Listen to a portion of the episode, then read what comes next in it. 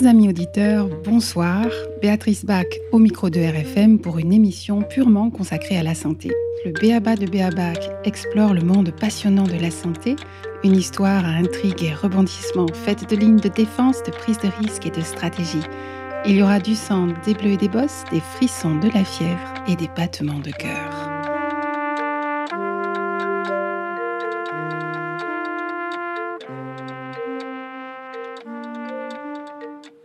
Chers auditeurs, et pour cette onzième édition, j'ai le plaisir d'accueillir Xavier Alonso. Xavier, bonjour. Bonjour, bonjour. Xavier, vous êtes psychologue, vous travaillez dans un hôpital de province, vous êtes aussi un adhérent d'égalité et réconciliation et vous m'avez contacté suite à une émission en déplorant que les invités ne proposent pas réellement de méthodes permettant d'accéder à une forme d'autonomie de sa santé. Oui. Or, vous êtes euh, vous-même depuis 45 ans un expert en santé, on peut appeler ça comme ça, qui vous a permis véritablement de conduire votre santé et celle de votre famille. Et cette expertise qui vous a amené aussi à donner de très nombreuses conférences sur le sujet pendant plus de 20 ans, c'est la macrobiotique. Oui, oui. Alors, euh, en réalité, oui, c'était c'était presque une vingtaine d'années. Oui, c'était presque une vingtaine d'années. Euh, permettez-moi une petite ponctualisation euh, sur le sur la question de l'expertise. En réalité, en réalité, dans cette approche, qui est une approche traditionnelle par excellence, j'ai envie de dire, c'est une approche de l'humilité, puisqu'il s'agit d'une base, une base théorique pour comprendre euh, les réels physiologiques et les réels dans son ensemble avec des notions qui sont très basiques, mais qu'il s'agit d'intégrer peu à peu par la pratique. Et donc, on est, on est, euh, comment dire, on est étudiant à vie, pour ainsi dire. On est étudiant à vie. Alors, ce serait vrai de beaucoup de choses.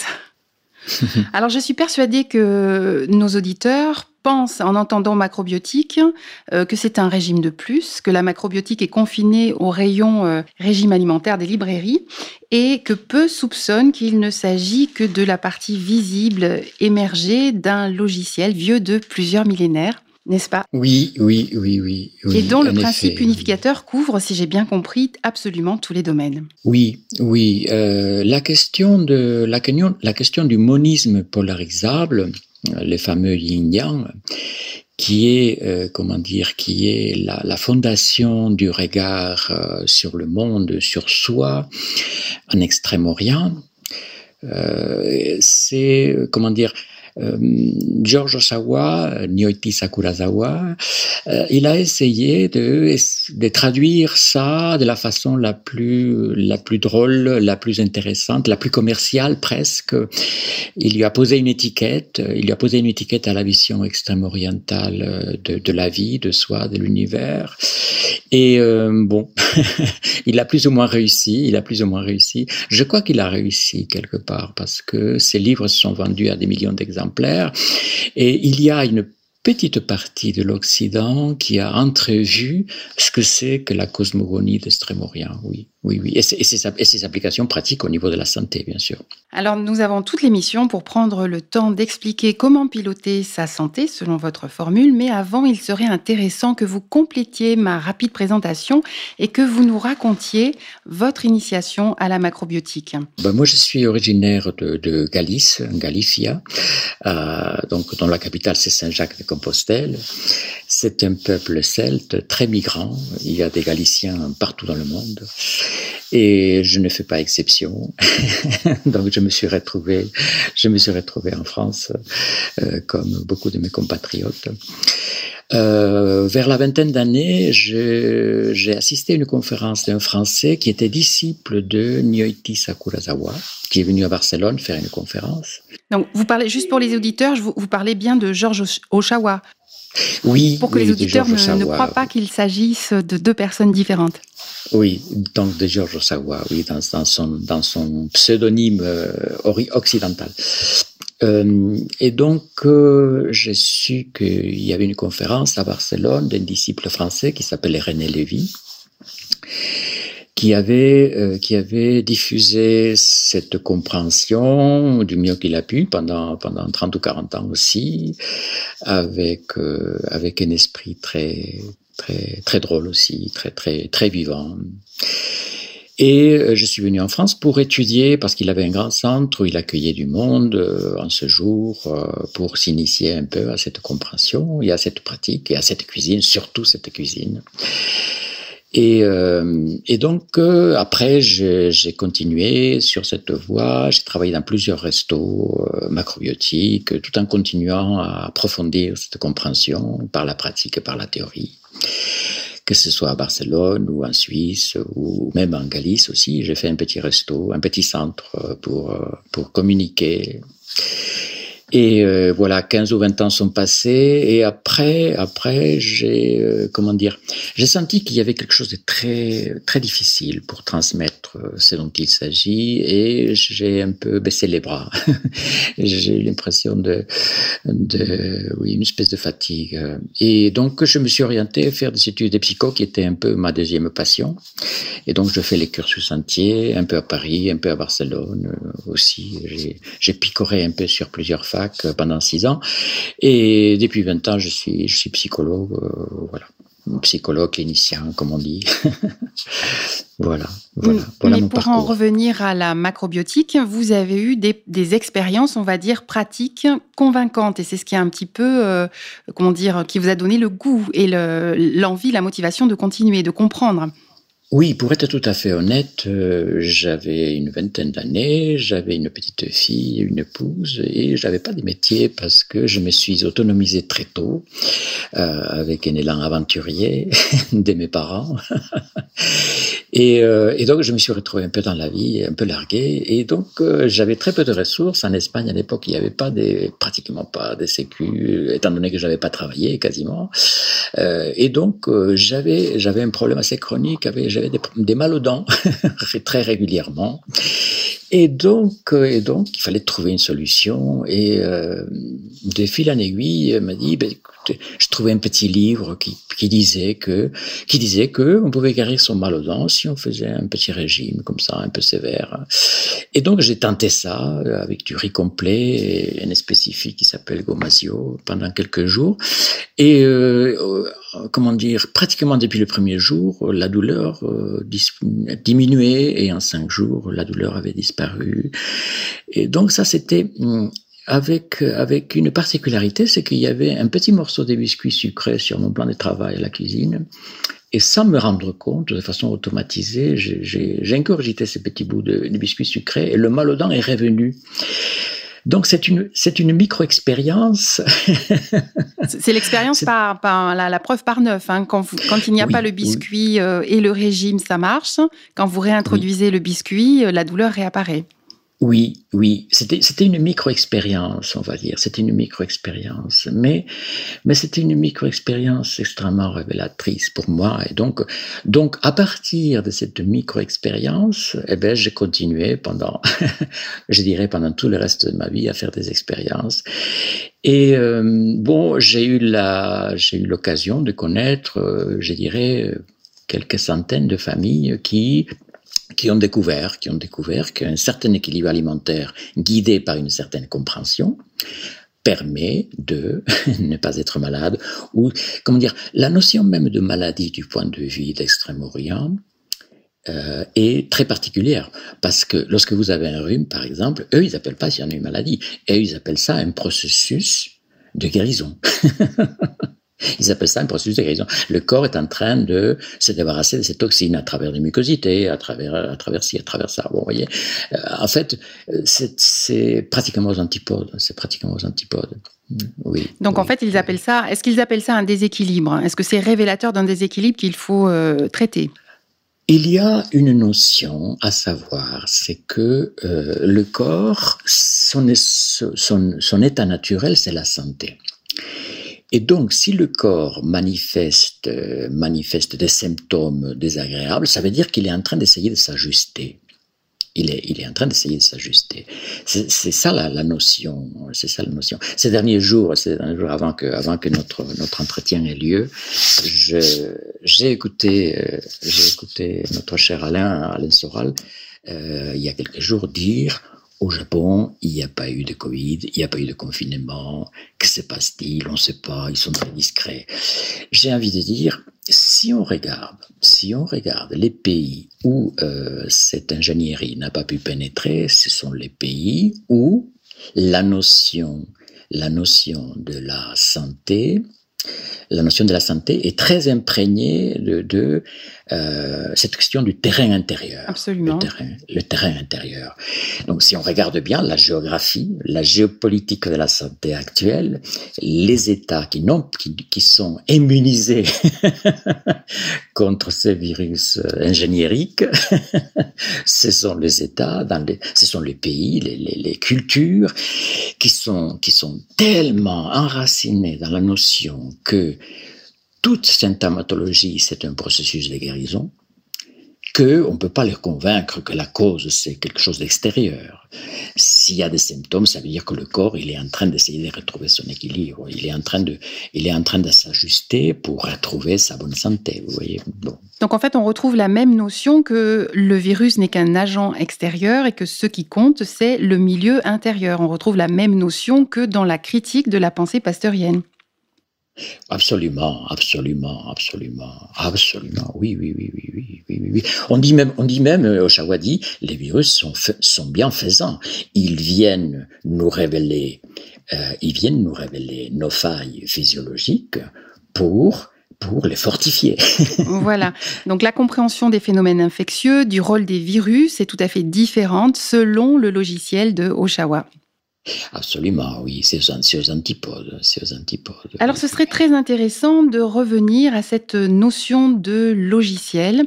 Alors, vous nous expliquez, enfin, vous m'avez expliqué dans nos échanges euh, préparatoires à cette émission que nous étions collés, notre monde contemporain restait collé à la logique formelle, que c'était une logique rigide qui ne représentait qu'un instantané analytique figé et qui, qui est absolument incompatible avec une autre vision, celle d'Oshawa, celle de la pensée traditionnelle traditionnelle orientale. Est-ce que vous pourriez nous en parler? Euh, Lui, lui il explique bien dans ses livres hein, la, question de la logique, la logique formelle, euh, comment dire, capte un instantané du réel la logique universelle de yin et yang, à savoir euh, euh, une, l'énergie peut devenir son contraire dans le temps et dans l'espace. Cette, cette mouvance, cette mouvance de, de, de tous, de tous les vivants, de tout, de tout l'existant. euh, Oshawa, il expliquait bien. Moi, comment dire Ce n'est pas mon véritable langage. Quelqu'un qui s'intéresse, euh, il, peut piocher, piocher dans ses livres. J'avoue que. En tout cas, ce qu'on peut comprendre de ces principes, c'est que les principes de la macrobiotique sont euh, issus, reflètent euh, un esprit traditionnel, qu'ils sont dynamiques. Euh, qu'ils s'engendrent réciproquement, on pourrait dire ça, c'est une autre façon de le dire, et qu'ils... Alors, vous me disiez que cela dépassait la logique formelle. Il y a une image qui me vient, c'est que qu'est-ce qui se passerait si un informaticien, aujourd'hui, pouvait hum, se pointer au XVe siècle, mettons, et essayer d'expliquer aux gens euh, qu'il est possible de représenter l'ensemble du vivant, que ce soit de façon euh, acoustique ou visuelle, euh, à travers, à travers deux unités qu'en informatique on appelle bits, le 0 et le 1 voilà, qu'il essaye de, dire, voilà, vous savez, si on fait ça, si on additionne, on peut arriver à représenter. Euh, si en plus il avait la possibilité d'amener un, écran, un ordinateur euh, avec des haut-parleurs, et s'il disait aux gens, voilà, vous appuyez sur ce bouton, il y a un film qui va se voir, et puis on va entendre. Euh, bon, disons que il y a des chances que beaucoup de gens, l'immense majorité, le prennent pour un fou, que ce soit une invention diabolique, comment dire J'essaie de mettre de l'imagination hein, dans la scène. Euh, la mentalité du XVe siècle aurait eu énormément de mal à euh, intégrer, pouvoir se représenter euh, ce que ce monsieur amenait comme connaissance. Vous voyez, l'informaticien aux gens du XVe siècle leur dit, vous savez, le 0 et le 1 peuvent rendre l'ensemble du, vivant de façon sonore et visuelle, voire de façon calculée, chiffrée, etc. C'est quelque chose de complètement inabordable pour des gens du 15e. Et lorsque lui, il nous dit euh, l'ensemble du vivant peut être pensé en termes de combinaison infinitésimale entre yin et yang, il est en train d'essayer de nous dire, mais là, ce n'est pas une représentation informatisée, c'est une lecture du vivant. La logique formelle, euh, sans se rendre compte, elle détruit la continuité. C'est-à-dire que, euh, en réalité, toute chose, toute chose dans ce monde change sans cesse et rien n'est stable ou constant.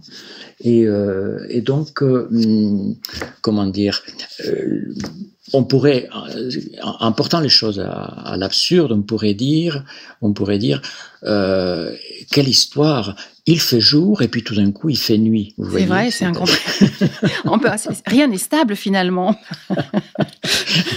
quelle histoire Il fait froid et puis quelques mois plus tard il, fait très chaud. Quelle histoire Vous voyez, euh, on est tout petit et puis tout d'un coup on est très grand. Oh là là, mais qu'est-ce que c'est? Donc effectivement, il y a ce côté de destruction de la continuité, puisque qui, comme, comme des fondus enchaînés qui n'existent pas vraiment dans la logique formelle. Pour vous donner un exemple, pour vous donner un exemple, euh, on dit parmi les parmi les matières qu'un corps peut ingurgiter, on dit le sel, le sel marin, c'est une des substances les plus yang, c'est-à-dire celles qui produisent le plus de constriction. Hmm, par exemple. Hein. Alors, vous prenez du sel euh, sous une forme ou une autre, ça vous donne, euh, ça, vous donne une certaine vigueur, ça, ça, ça, ça apporte une constriction de l'énergie vitale, mais au bout d'un certain temps, si euh, si vous continuez à prendre un petit peu trop de sel, ça vous bloque, ça vous bloque. Voyez? Donc, on voit qu'un même produit dans le temps, il peut produire des effets contraires. Absolument. Rien n'est vrai en, en, valeur absolue. C'est le monde de la relativité. Voilà, donc euh, c'est cette mouvance que euh, le, ce que Oshawa appelle le principe unique de la philosophie et de la médecine d'Extrême-Orient, le monisme polarisable, et les dynamismes de ces deux forces, comment elles interagissent, voilà, c'est ça a, ça a la possibilité de refléter la mouvance de la vie de façon extrêmement concrète, de façon extrêmement concrète. Vous avez un petit, il, il, a une petite diarrhée, donc vous pouvez faire l'hypothèse que la force de constriction, puisque ça part, vous pouvez faire l'hypothèse que la force de constriction est manquante et qu'il y a une trop force d'expansion. Mhm. oui, oui, tout à fait. Et donc, et donc, vous allez, vous allez éviter euh, donner, donner des, des choses qui, euh, qui favorisent cette euh, expansion, cette, cette, cet excès d'expansion et quelque chose qui soit plus astringent, quelque chose qui apporte de la constriction. Bon. Euh, donc, euh, ça, comment dire, ces, principes, ces, notions qui sont extrêmement basiques, elles s'appliquent de façon très immédiate. Vous voyez, la, question d'un cœur, un cœur, il y a, euh, il y a la contraction et l'expansion du cœur, la contraction et l'expansion des poumons. Et, comment dire, on voit qu'au niveau physiologique, ces deux forces sont en constante, en, en constante, constamment à l'œuvre. Et, on peut très vite, lorsqu'on devient étudiant euh, du yin et du yang, lorsqu'on devient étudiant, étudiant du yin et du yang, on peut très vite voir comment dans la semaine, comment dans la semaine, on a été plus yin ou plus yang en fonction de ce qu'on a mangé, vous voyez? Donc euh, c'est intéressant. Donc euh, cela a pour conséquence que l'on peut finalement observer, s'observer soi-même euh, et euh, c'est justement dans la recherche de cette autonomie, c'est possible de se réajuster soi-même finalement. Absolument, absolument, absolument. Alors, ce qui est intéressant dans ce qui est intéressant dans ce que Georges Savoie a amené, c'est regarde bien, il n'y a pas une peuplade, il n'y a pas une civilisation dans les climats tempérés qui n'ait pas pratiqué un certain équilibre alimentaire, à savoir entre 50 et 80% des céréales diverses et variées, et puis des légumes, et puis un peu de protéines animales, un peu de produits d'origine animale. Mais ces proportions-là, elles sont constantes dans toutes les civilisations qui ont existé dans les climats tempérés. Donc il, il amène cette notion quasiment statistique et donc, il dit, euh, si vous essayez, si vous essayez de vous rapprocher de ce, de ce, entre guillemets, euh, de cet style alimentaire traditionnel, vous allez voir des effets. Vous voyez, donc ça c'est, ça c'est aussi une autre, une autre approche euh, quasiment statistique, en tout cas d'ethno, ethno-alimentation historique. Oui. Qui est, Alors, je voudrais qu'on revienne tout à l'heure sur les applications vraiment pratiques, quotidiennes liées à l'alimentation, de cette, finalement, qui c'est une illustration dans son quotidien de, de cette de l'utilisation de ces lois, de ces principes. Mais j'avais une autre question à vous poser par rapport au côté figé euh, de cette logique formelle appliquée au champ de la médecine qui révèle quand même ses limites. quel genre de dégâts ce côté euh, figé, instantané, analytique de la médecine peut-il entraîner dans le champ de notre santé? Alors là, c'est un sujet très très profond et très vaste. Déjà, le fait de s'orienter à chercher la cause à l'extérieur de soi révèle une forme d'émyopie paranoïaque. Hein, c'est ça, c'est très bien dit. Euh, le fait que la médecine se soit orientée vers une cause externe c'est pour moi déjà, euh, c'est pour moi déjà un sujet de, de perplexité, si vous voulez. Lorsque j'avais 13 ans, Lorsque j'avais 13 ans et j'avais mal aux dents, je me disais, je me disais, il y a quelque chose qui n'est pas normal. Je me disais, il y a quelque chose qui n'est pas normal. Dans ce monde où je vis, ce n'est pas normal que mes dents pourrissent lorsque j'ai 13 ans. Je me disais, il y a quelque chose là qui n'est pas normal. Bon, euh, chez moi, c'était la viande, le sucre tous les jours de la semaine, à haute dose. C'était ça qui n'était pas normal. voilà. Donc, euh, comment dire, j'ai toujours eu une intuition, j'ai toujours eu une intuition que euh, il fallait considérer il fallait considérer en amont les choses. Il fallait considérer en amont les choses. Et euh, donc pour, pour moi, je, la seule chose qui, la seule chose que je peux dire, c'est que pour moi c'est un, euh, c'est un, c'est une grande perplexité l'orientation qu'a pris la médecine occidentale de, de, chercher, de chercher, euh, comment dire, de chercher les, virus euh, comme ça, de façon éperdue, éperdue, de chercher la cause extérieure, l'ennemi extérieur dont il faut se défendre. Euh, voilà. Et puis c'est surtout la, norme. Les, ce n'est pas du tout dans la compréhension d'un équilibre ou d'un rétablissement, d'un réajustement permanent. Il y a une norme qui est figée. Bon, les analyses sanguines, c'est normal entre ça et ça. C'est très normatif tout ça. Alors, je, vais vous amener encore un peu plus loin et un peu plus en amont. c'est euh, Oshawa dit, euh, et c'est pour moi une évidence, une culture qui s'oriente, euh, qui a comme céréale principale une céréale cuite sans eau à 250 degrés, euh, ça ne peut que produire une certaine ligne de pensée. C'est-à-dire que c'est un mode de cuisson qui est extrêmement yang. Ça n'a rien à voir avec un riz cuit à l'eau, vous voyez, les cultures asiatiques. J'ai cru que euh, vous parliez du pop-corn sans eau, une céréale sans eau. Non, non, je parle du pain, de notre pain de séjour. Notre pain de séjour en Occident depuis déjà de nombreux siècles, c'est une céréale cuite sans eau à, à très haute température.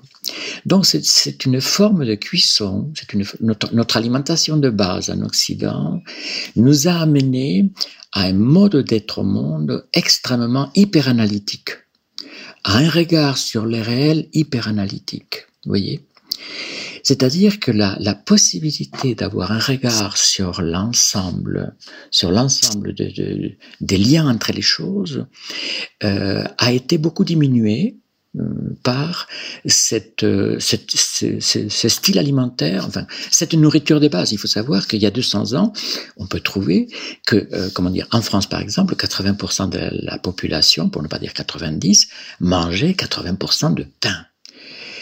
Donc, euh, pendant des siècles et des siècles, cette céréale-là, cuite à très haute température, sans eau, euh, a modélé quelque part, a modélé quelque part euh, notre ligne de pensée.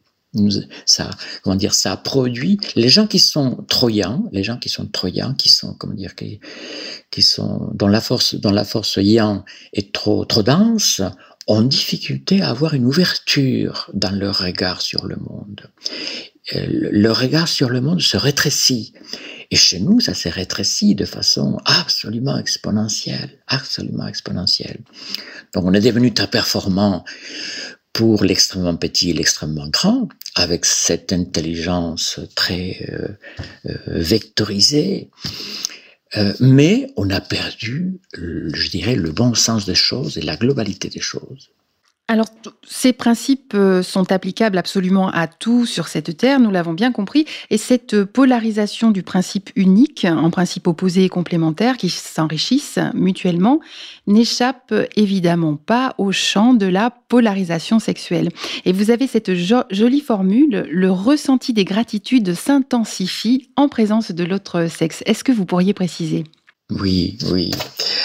Alors, euh, la première idée qui me vient, c'est que euh, en Extremoria, on théorisait la nécessité que les garçons et les filles grandissent séparés.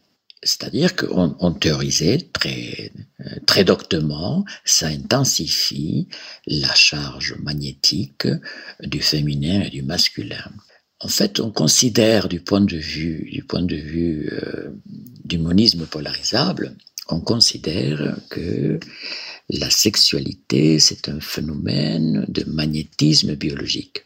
Bon, donc euh, ça pose pas de problème. C'est la raison pour laquelle un homme et une femme justement polarisés, lorsqu'ils se prennent par la main, ils éprouvent un sentiment d'apaisement. Bon. Lorsque euh, on a cette idée que euh, l'énergie fondamentale se polarise, alors alors on va s'y atteler, on va s'y atteler à que cette énergie fondamentale, de la façon qu'on s'attelle à ce que l'énergie vitale chez chacun, chez l'individu, soit, euh, comment dire, préservée, voire intensifiée. De la même façon, on va se soucier qu'au niveau du masculin et du féminin, cette qualité, euh, cette qualité qui est une, qui est une qualité magnétique, hein, le yin le yang, ce sont des qualités magnétiques, euh, soit, euh, soit soit, oui, soit intensifiée, nourrie, euh, euh que cette nature propre euh, atteigne son potentiel, son potentiel maximal. Parce que parce que si, si, si, la nature propre atteint son potentiel maximal, il ne peut en résulter que du bonheur. Mhm. on, parle, de ces principes. N'est-ce pas? Et donc, et donc, et donc, et donc, euh, eh bien, ça produit, ça produit euh, très naturellement euh, les sentiments de gratitude. C'est intéressant de regarder, c'est intéressant de regarder les, la conception de la santé d'Oshawa il dit euh, euh, de 1 à 7, hein, pas de fatigue, bon sommeil, bon appétit, bonne mémoire, bonne humeur, rapidité de jugement et d'action, pouvoir agir de manière juste et précise lorsque c'est nécessaire. Et un septième qu'il appelle la justice, c'est-à-dire, et qu'il définit comme le sentiment permanent de gratitude. Alors, le sentiment permanent de gratitude, il le dit, et je ne peux être, qu'être d'accord. le sentiment permanent de gratitude euh, apparaît face au sexe opposé. Si on regarde le nombre de films, les nombres de romans qui existent sur cette planète qui viennent à dire cela, ça ferait quelques, dizaines de milliers, voire quelques centaines de milliers. Euh, tous les contes populaires tournent autour euh, de cet émerveillement face au sexe opposé. Et donc, euh, que penser du LGBTisme alors? Que penser de LGBTisme Eh bien, pour moi, c'est simple. Pour moi, c'est simple. Euh, Sora l'évoquait une fois, les hommes ayant cessé d'être actifs, ils se sont féminisés. C'est une notion qui est très présente dans, dans l'Extrême-Orient. Si l'homme ne, euh, ne s'exerce pas physiquement, tant soit peu, euh, il va, euh, c'est un facteur de ionisation. C'est un facteur de ionisation. Euh, la vigueur, la vigueur, il faut qu'elle soit nourrie non seulement par une alimentation qui qui renforce la vigueur naturelle, mais aussi par une confrontation à l'action. Voilà.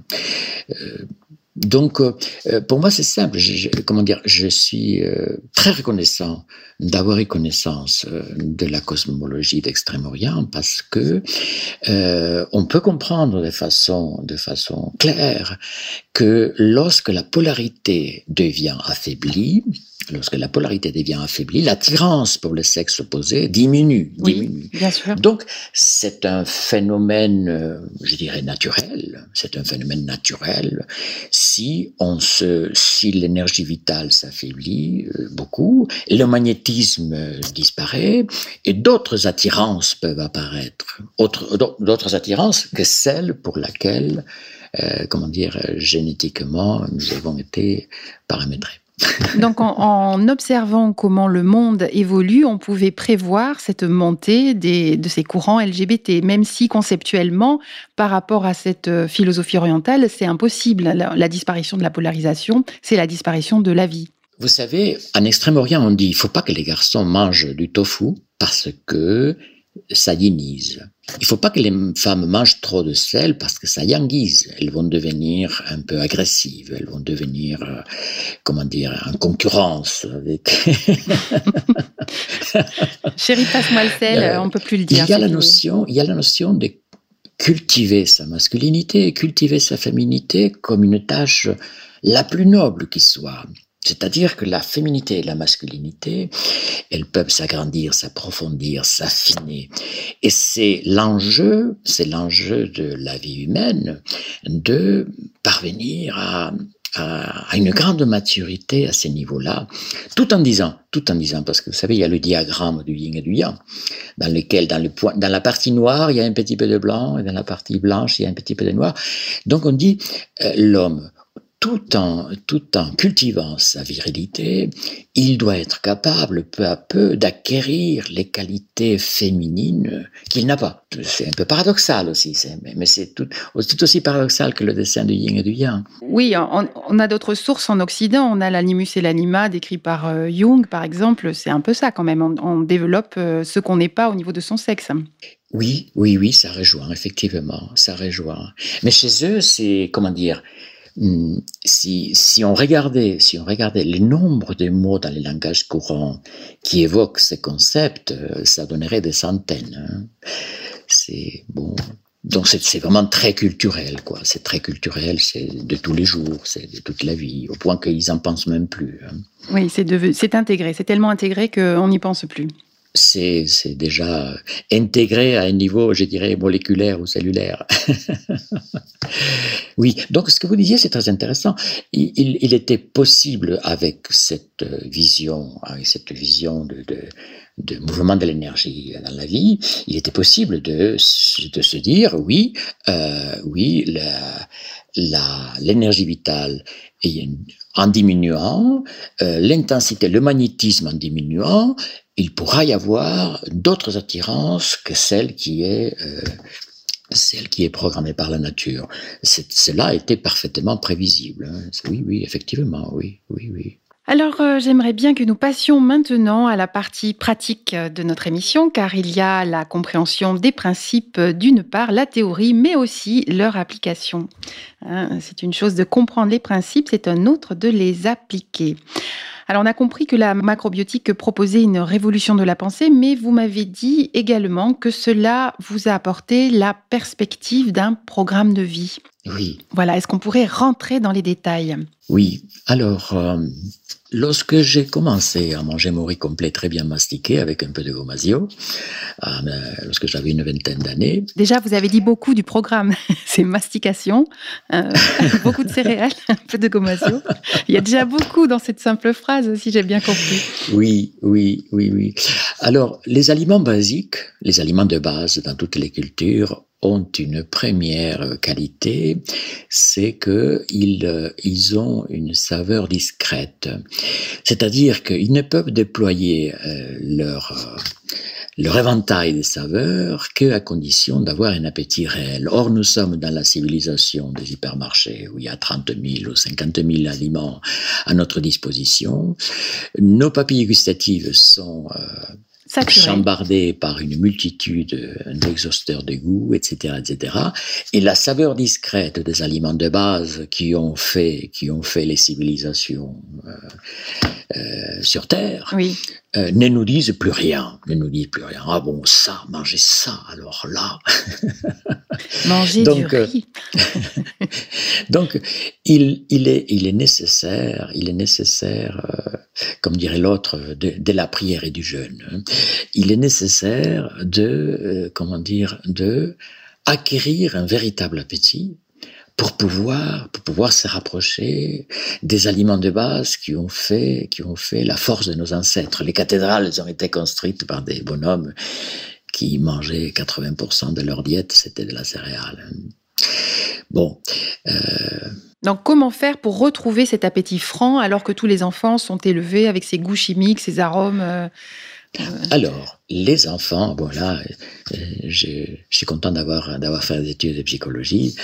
Les enfants jusqu'à l'âge de 14 ans n'ont pas d'autonomie psychique, c'est-à-dire que c'est-à-dire que les la psyché des enfants elle est euh, en cordon ombilical avec la psyché euh, parentale. Et donc, si les parents ils ont la conviction, si, euh, si vraiment ils se sont imprégnés, s'ils croient que c'est juste nécessaire de trouver un un style alimentaire qui renforce la vitalité, qui renforce euh, tous les systèmes euh, corps mental, eh bien, les enfants vont suivre, vont suivre sans difficulté. Ça, il n'y a, y a pas de problème. Il a pas de problème. Toute la question, c'est que pour les parents, cela devienne une conviction, une conviction véritable, une conviction véritable. Bon, j'ai quatre enfants, je les ai élevés comme ça, euh, même s'ils mangeaient à la cantine. Euh, C'est ce que j'allais vous dire. Une partie du temps, une partie du temps, même s'ils mangeaient à la cantine, une partie du temps. Euh, comment dire ils, ils comprenaient. En plus, il y a une chose, c'est que, hum, comment dire, vous savez, euh, le Japon ou l'Extrême-Orient a une cuisine très raffinée, même si c'est pratiquement 50% céréales, euh, même s'il y a 10 ou 20% des, produits d'origine animale dans la diète, il n'y a, pas de laitage, il n'y a pas de laitage en Extrême-Orient, ni, en Chine pratiquement non plus. Euh, comment dire il est possible de faire une cuisine raffinée. Il est possible de marier nos, comment dire, notre gastronomie occidentale avec ses principes. C'est juste une recherche. C'est, il faut s'inventer une gastronomie familiale dans laquelle, dans laquelle il n'y ait pas euh, une dimension de frustration. Tout en, tout en, comment dire, tout en, c'est très délicat euh, parce que hum, si euh, s'il n'y a pas un minimum de jeûne au sens euh, vous voyez, Oshawa disait le jeûne, le jeûne c'est manger juste. Le jeûne c'est manger juste, c'est-à-dire euh, ce qui est vraiment nécessaire pour le corps. Donc les enfants, euh, ils disaient souvent, vous les trouvez dans les livres de Shawa, ça, ça, revient très très souvent. Les plus grands cadeaux qu'on peut faire aux enfants, c'est la faim, Lorsque les enfants ils sont confrontés à la faim, FIM, ils ont euh, une comment dire un accès à l'humilité que les enfants qui sont éternellement gavés ne peuvent pas avoir. Oui. Donc ça c'est mm-hmm. c'est quelque chose, c'est quelque chose de précieux pour moi. C'est quelque chose de précieux. C'est ce concept-là. Voilà. Donc l'appétit franc vient d'une d'aliments non dénaturés par des exhausteurs de goût, des aliments, des, produits chimiques, et l'humilité vient de la faim. Oui, oui, hmm. oui, c'est un bon résumé. c'est un bon résumé. Alors il y a d'autres, euh, comment dire, d'autres d'autres points clés dans l'alimentation macrobiotique. Alors il y a il y a avant Oshawa il y a un médecin traditionnel qui s'appelle Sajen Ishizuka, euh, qui, hum, qui était d'une famille, euh, bon, c'est très souvent comme ça au Japon, euh, de père en fils, ils étaient médecins, médecins traditionnels. Donc, euh, bon, donc la médecine, la médecine traditionnelle au Japon, elle est très axée sur, euh, sur l'aliment. C'est l'aliment qui donne la santé. Lorsqu'il y a une symptomatologie qui s'est comment dire, qui, qui devient non maîtrisable, ça veut dire qu'il y a des erreurs dans, l'alimentation qu'il faut trouver. Euh, voilà, bon. Donc cet homme, mm, il, était à la période, à la période où l'Occident arrivait au Japon et euh, le Japon a mis un peu en suspens euh, le style alimentaire traditionnel, notamment avec le riz blanc. Ça a été un gros chamboulement, le fait de passer au riz blanc euh, au Japon. Pourquoi? Parce que c'est, comment dire, c'est beaucoup moins, euh, beaucoup moins euh, déminéralisé. Et donc, il y a pas mal de pathologies qui sont apparues avec le passage au blanc, euh, avec l'arrivée de, de l'Occident. Enfin, ça, ça a été une de, de chamboulements dans la diète, mais il y en a eu quelques autres. Et donc cet homme était malade, était malade assez chroniquement, et donc il a fait appel à la médecine occidentale, supposé, supposé être la meilleure du monde, et les années passées, il ne trouvait pas remède, donc il est retourné il est retourné aux ouvrages de la médecine traditionnelle, recherché, et puis il s'est guéri assez rapidement. Donc, il est devenu le, comment dire, il est devenu le, grand médecin de son époque. Euh, il, il s'est astreint à recevoir une, seulement une centaine de patients par jour. Seulement, seulement. Pour, dire le succès. Oui, Et, et bon, euh, et donc lui, c'était, c'était en même temps un chercheur et comme il avait fait des études de, de chimie, il avait fait des études à l'occidental assez poussées, il s'est aperçu que les aliments traditionnels, notamment le riz complet et d'autres céréales, avaient un certain équilibre entre le euh, sodium et le potassium, qui mhm. se situe aux alentours de euh, 1 de sodium pour environ 12 de potassium, et que les aliments qui, euh, les aliments qui, euh, qui étaient très éloignés de cet équilibre, style tomate, aubergine, pommes de terre, les aliments qui étaient très éloignés de cet équilibre passaient à, un, de sodium pour 200 euh, ou 300 de potassium. Et donc, euh, il s'est rendu compte que ce qui était préconisé traditionnellement à éviter avait une sagesse. Il s'est dit tiens donc euh, donc il a commencé à classer les aliments selon cette grille-là, c'est-à-dire euh, le, le, le, taux de sodium-potassium lui permettait de confirmer la, la sagesse traditionnelle qui classait les aliments en pliant ou pliant. Hmm. Euh, plus il y a de potassium, plus l'aliment euh, est et dit non. Donc ça c'est quelque chose qui ça permet de faire une table des aliments, une liste et avec les aliments qu'on peut manger euh, par exemple, les aliments qui, contiennent beaucoup de potassium, on peut les manger plus facilement à l'été parce que faisant très chaud, euh, ils ont un caractère un peu rafraîchissant. Hein. Par exemple, les fruits tropicaux, par exemple, ou les fruits acides, euh, ils ont, ils ont un, un, taux de potassium un plus élevé, mais comme la chaleur, c'est une facteur yang, c'est une facteur de constriction, ça évapore notre eau, ça nous dessèche, ça nous contracte, eh bien, euh, il est plus facile, plus possible de les, manger à, l'été. Ça m'amène à une autre notion, excusez-moi, ça m'amène à une autre notion, aussi très dynamique, c'est que si les rhumes arrivent dans, dans le raisonnement hein, du, du monisme polarisable, si les rhumes arrivent à l'automne ou à l'hiver, c'est parce que pendant l'été, on a pris un peu trop de yin. Et lorsque le froid arrive, euh, lorsque le froid arrive, ça doit sortir. Vous voyez, c'est. Je vois bien. Oui, finalement, ce médecin a fait le chemin inverse. Il a été formé à la médecine euh, occidentale, il est revenu à la médecine plus traditionnelle et il a retrouvé finalement dans les bases traditionnelles du régime japonais une solution pour équilibrer la santé. Oui, oui, oui. Et donc, euh, Oshawa, qui avait perdu sa maman euh, lorsqu'il avait, je crois, 11 ans de tuberculose, il avait perdu ses deux sœurs quelques années auparavant de tuberculose, et puis, euh, orphelin, à 13 ans ou 15 ans, il s'est trouvé aussi atteint de tuberculose gravement et, euh, comment dire, euh, répudié par la médecine officielle, comme, enfin, par la médecine occidentale comme non guérissable. Et donc, il est allé à la consultation des Sagen Nishizuka et il s'est vite guéri. Et donc, euh, c'est là que le, le cheminement d'Oshawa euh, a commencé. Et puis, voilà, ça s'est D'accord, donc c'est basé sur euh, quand même un retour à un régime traditionnel. C'est basé sur le retour à une compréhension à une compréhension du, du bon équilibre, euh, du bon équilibre alimentaire. Oui, oui, oui. Alors il y a cette notion très intéressante aussi dont vous m'avez parlé de joie physiologique. Oui.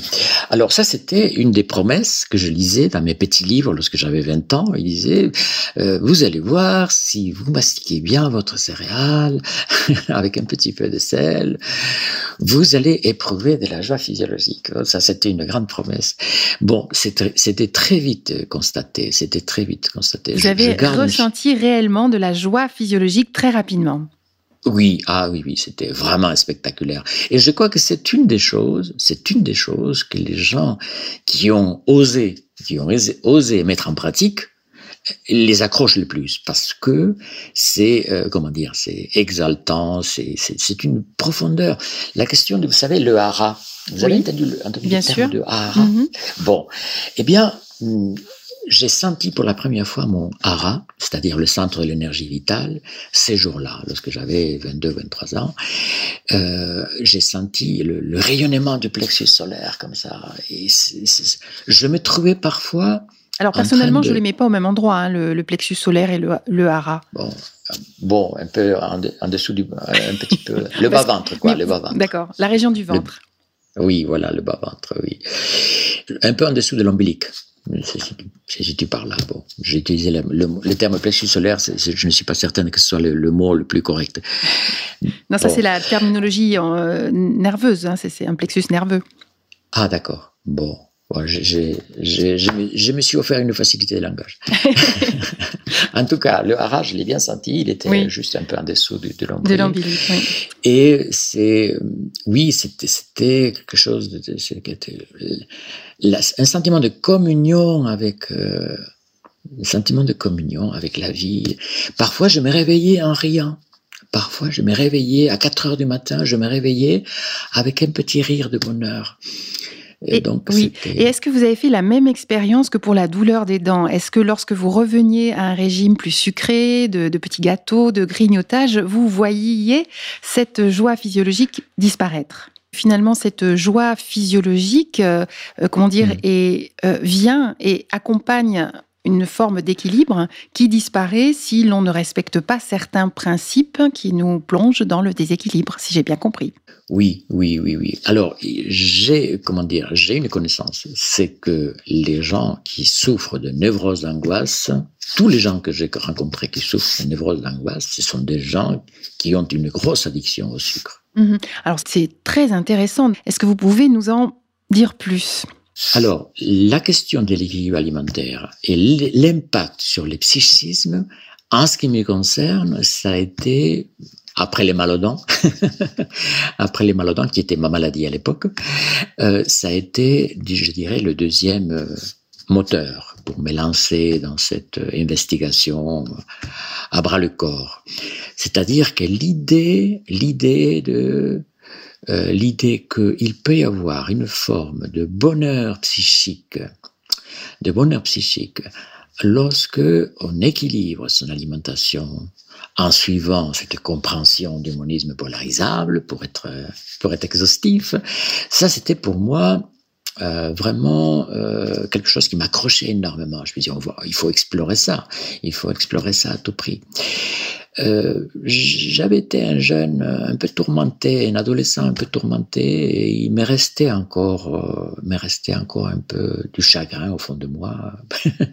Donc la question de trouver un psychisme moins tourmenté, de trouver euh, quelque chose de l'ordre de la joie de vivre, de la confiance en moi-même, de la confiance en la vie. Euh, pour moi, c'était euh, c'était un but, Mhm, c'était un bien but sûr. qui m'intéressait, Mhm. qui m'intéressait énormément. Et donc à ce niveau-là, je peux dire que je peux dire que les promesses ont été ont été Largement tenu. oui, oui, oui. En tout cas, il y avait, il y avait quelque chose de tangible. Si, il y avait, disons que c'était un début de cheminement. Je me suis aperçu ensuite que il fallait faire du travail psychologique aussi, et que, comment dire, euh, on peut pas tout obtenir de, De l'alimentation. comment- de l'alimentation. On peut pas tout obtenir de l'alimentation. Mais euh, lorsqu'on pose un bon équilibre avec la bonne compréhension, ça aide énormément. Ça, je peux le dire. Oui. Alors, vous avez une autre formule aussi qui doit appartenir au vocabulaire de la macrobiotique, qui est euh, la possibilité, par, ce, par cette application euh, diététique, de jouir sans contre-coup. Alors, j'ai l'impression que c'est différent de la joie physiologique. Est-ce que vous pouvez nous en dire plus? Oui. Alors, euh, lorsque on, on arrive à comprendre que il y a, disons, une alimentation de croisière à tenir, comme, pendant des, dizaines ou des centaines de générations, cela a été fait, c'est-à-dire, bon, un aliment de base et puis les agréments pour rendre la vie à peu près agréable, bon, c'est la diète standard. Et après, il y a la nourriture de fête.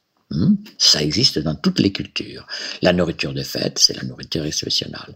C'est-à-dire qu'il y a d'un côté, il y a d'un côté les aliments de base, de notre côté, il y a les aliments secondaires qui donnent un peu de la couleur et de la joie. Bien, ça c'est pour euh, pour la vie courante. Et après, il y a euh, les repas de fête où on fait on fait de l'extra et de l'extra intéressant. Bon, donc euh, c'est comment dire euh, euh, lorsque nous disposons d'un bon logiciel pour comprendre qu'est-ce qui est les aliments de base, qu'est-ce qui est les aliments complémentaires et qu'est-ce qui est qu'est-ce qui est qu'est-ce qui est l'alimentation festive. Alors hum, et pourquoi? Et pourquoi c'est comme ça? C'est-à-dire que si on fait de l'alimentation festive tout le temps, c'est-à-dire euh, de, de la viande et, euh, et des trucs sucrés, machin, euh, si on fait du gros salé et du gros sucré festif à tout va tous les jours, eh bien ça produit quoi? Eh bien ça produit un, sang qui est trop acide, parce qu'il va y avoir de la toxine, il va y avoir des déchets, et donc, et donc on va être chroniquement malade. Être chroniquement dans la festivité alimentaire, c'est sûr d'être chroniquement malade. Donc ça nous amène à la nécessité d'une alternance entre entre ce qui est l'alimentation de tous les jours qui renforce notre santé et l'alimentation festive qu'on va se donner en fonction de nos besoins psychologiques, de nos besoins affectifs, euh, vous voyez. Donc, ça demande d'être beaucoup à l'écoute du corps.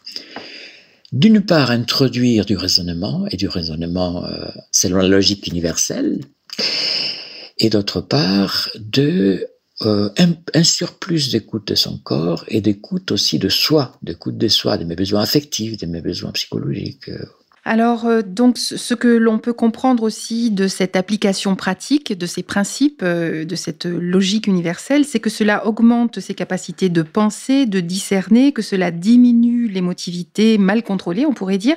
Et vous parlez aussi euh, d'une forme de sagesse, d'une vision des choses, que permet aussi l'application quotidienne de ces principes. Alors, ça a été, comment dire, cette promesse de, entre guillemets, après un bon équilibre physique euh, et après un bon équilibre euh, psycho-émotionnel, émotionnel, euh, la série sur les gâteaux, ce serait une espèce de communion avec la vie et une forme de, vision de choses intuitive, vous voyez. Bon.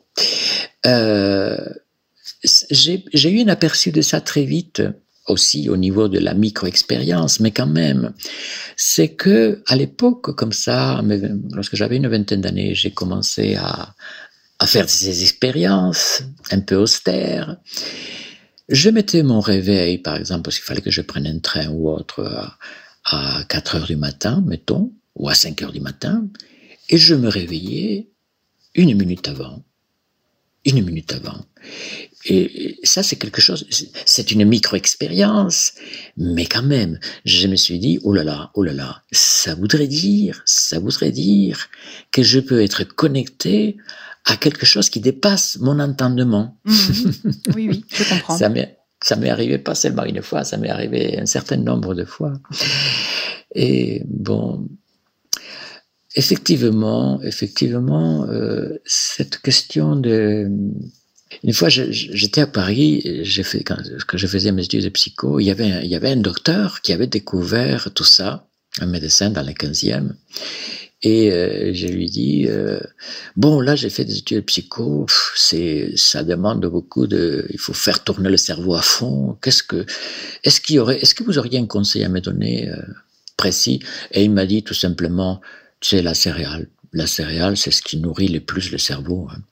C'est ce qui nourrit le plus le cerveau. On revient à la céréale. On revient au wa japonais, n'est-ce pas? Oui. Alors, il y a une chose, il y a une chose particulière. Je suis dans une région qui accueille beaucoup d'étudiants chinois et une année après qu'ils sont là, non seulement ils obtiennent les dix meilleures notes de là où ils étudient, mais en plus parfois ils sont les meilleurs en français. Au bout d'un an, au bout d'un an voyez euh, Bon, eux, ils mangent leurs pâtes au sarrasin, euh, leurs spaghettis au sarrasin, leurs spaghettis au riz, tous les jours, tous les jours. C'est des céréaliens, euh, c'est des céréaliens incontournables.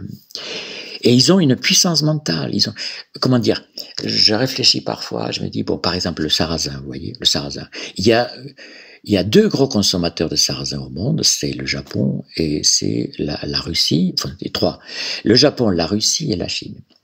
Et ce sont, ce sont les, les ce sont, comment dire, ce sont les pays qui sont, euh, qui sont euh, entre guillemets les, les pays qui sont les plus céréaliens, sont les, sont les, les plus prometteurs intellectuellement, scientifiquement. Euh, le docteur Raoul le dit, le dit, euh, ils sont très loin devant nous, ils sont très loin devant nous. Mm-hmm que ce soit que ce soit les Russes, que ce soit les Chinois, euh, scientifiquement au niveau de l'armement, au niveau de la médecine, etc., ils ont une capacité mentale que nous n'avons plus. Hmm. Et vous l'attribuez vraiment à la céréale? Ah ben, j'ai eu quatre enfants. Ils ne faisaient aucun effort. Ils ont été toujours les meilleurs de la classe comment dire, je connais pas mal de, pas mal de parents qui, qui ont des enfants céréaliens. Vous savez, les laitages en surconsommation, comme on fait de nos jours, euh, produisent un engourdissement au niveau intellectuel, sans parler du sucre tous les jours, sans parler du sucre tous les jours, etc., etc. C'est une alimentation qui engourdit le système nerveux, qui enlève de la disponibilité mentale, beaucoup, beaucoup, beaucoup. Mais je prédis quand même un nombre important de commentaires euh, après l'émission sur les, euh, comment dire, euh, aficionados des régimes cétogènes, par exemple. Il y a toujours des, des, débats entre les régimes entre eux. Oui, alors ça c'est un aspect. La question de la mémoire biologique produit produit une la mémoire biologique produit une grande comment dire une dimension très émotionnelle par rapport à la nourriture. La mémoire biologique, c'est-à-dire que ce que nous avons mangé, ce que mamie nous donnait, ce que maman nous faisait, euh, comment dire, le bon biberon que nous avons eu, c'est le bonheur, mm. et ça c'est indiscutable. Et eh oui. Mm. Comment dire Il y a une association entre l'alimentation reçue dans l'enfance et ce que nous considérons, ce que nous allons considérer comme, sacré par-dessus tout. L'imprégnation culturelle à travers. Euh, L'imprégnation culturelle, qu'est-ce qui devient notre sang C'est-à-dire mm. que l'amour qui nous a été donné à travers la tarte aux myrtilles, etc., etc., est devenu notre sang, est devenu notre la profondeur de notre être constituée de ces souvenirs-là. Et donc, euh, voilà, c'est ça. Il y a un lever des boucliers terrible très souvent. Alors euh, pour euh, terminer, on connaît bien le terme macrobiotique, mais je ne me rends pas compte s'il y a des pratiquants, s'il y a un pourcentage de pratiquants dans le monde macrobiotique assez important. Est-ce qu'il reste, est-ce qu'il y a un mouvement actif euh, en France avec des centres? On a bien compris que ces centres-là combinaient la théorie et les pratiques. C'était souvent des ateliers de cuisine tout en étant des centres de conférences. Est-ce qu'il y a encore, on peut trouver encore ce genre d'établissement? Euh, alors, par exemple, en région parisienne, il y a, euh, à Paris même, à Paris même, je crois qu'il y a, il doit y avoir une dizaine de restaurants macrobiotiques où on peut trouver les livres, on peut trouver des cours de cuisine, des petites conférences pour expliquer. Vous voyez, en région parisienne, rien qu'en région, Paris, on peut trouver déjà une dizaine de restos. Après, il y a un, euh, un hôtel qui était l'ancien centre de René Lévy et que des personnes se sont constituées en association et qui donc reçoivent, c'est du côté de Saint-Gaudens. Ça s'appelle Cuisine et Santé. Et donc là, on peut, on peut y aller, euh, se loger et puis être nourri comme ça, tout en, tout en recevant euh, des cours de cuisine, des choses comme ça. Ça, c'est un endroit assez sympa, assez, euh, à ma connaissance, c'est ce qu'il y a, ceci dit, un peu partout en Europe, que ce soit à Genève ou à Londres, ou, euh, Amsterdam, il y a hmm, un peu partout des petits restos où il est possible de trouver les livres, trouver des conférences, euh, des cours de cuisine. Ça reste quand même vivant, mais d'une façon, d'une façon très discrète. Il y a une notion chez Osawa, c'est que les grandes choses doivent se faire de façon petite. Mmh, avec humilité toujours. Oui. Donc on a compris que comprendre l'ordre de l'univers nous permettait d'atteindre la santé individuelle et collective. Est-ce que c'est bien résumé? Oui, oui. Est-ce que vous pourriez le dire euh, mieux pour nos auditeurs? Comprendre euh, les monismes polarisables avec euh, cette drôle de division en yin et en yang permet effectivement, ouvre la porte pour s'harmoniser, pour harmoniser son alimentation, pour harmoniser la santé familiale et individuelle. Et pour ce qui veut dire quoi? Ça veut dire, ça veut dire renforcer son système corps mental. Euh, je dirais de façon exponentielle. Vous savez, il y a un, en Extrême-Orient un signe pour mesurer la puissance biologique d'un être humain. C'est le lobe de l'oreille. Le lobe de l'oreille, vous pouvez regarder euh, dans les trois dernières générations, il diminue à chaque génération. C'est-à-dire que notre puissance biologique est en train de s'affaiblir d'une génération à une autre. Mais il est possible il est possible de, dans les trois générations qui viennent, de le faire grandir à nouveau si nous avons la bonne méthode pour le faire. Alors c'est une bonne nouvelle et je voudrais que l'on finisse par euh, une forme d'appel que vous faites aux élites émergentes de l'Occident. Oui, alors euh, je pense parfois à Alexandre Dugin lorsque il évoque le fait que la Russie elle a un rôle en tant que euh, en tant que détentrice euh, d'un sens de la tradition qui euh, n'est plus dans, dans l'Europe euh, de l'Ouest. Et il m'est venu la réflexion que encore un tout petit peu plus vers, vers l'Orient, il y a, il y a le Japon avec, avec sa compréhension dialectique avec sa logique universelle, euh, je dirais invisible. Je crois qu'après Hiroshima et Nagasaki, euh, la, la, sagesse ultime de, du Japon s'est faite invisible. Et maintenant que nous arrivons à la fin de la médecine basée sur la logique formelle, peut-être le temps est venu de découvrir cette autre logique euh, qui essaye de capter la mouvance mm. du vivant. Mm. La mouvance du vivant. Merci infiniment, Xavier Alonso, pour cette conférence, on pourrait dire. Merci à vous. Merci à vous. Merci. Chers auditeurs, c'est la fin de cette émission. J'espère que ce moment passé en la compagnie de Xavier Alonso et de la philosophie de la macrobiotique a été pour vous aussi instructif que des paysans. C'était le cas pour moi. Tous vos messages sont les bienvenus. Vous pouvez me faire part de vos commentaires, remarques, suggestions, éventuellement questions à l'adresse santé en minuscule e-du6r.fr. On se retrouve bientôt pour un prochain numéro du Béaba de Béabac. Profitez des temps libres pour approfondir cette notion essentielle d'autonomie de la santé. Prenez soin de vous, de vos familles et de vos proches. Soyons forts, restons unis dans le confinement et souvenez-vous que même et surtout les révolutionnaires doivent veiller sur leur santé. Chin chin, chers auditeurs, à la prochaine.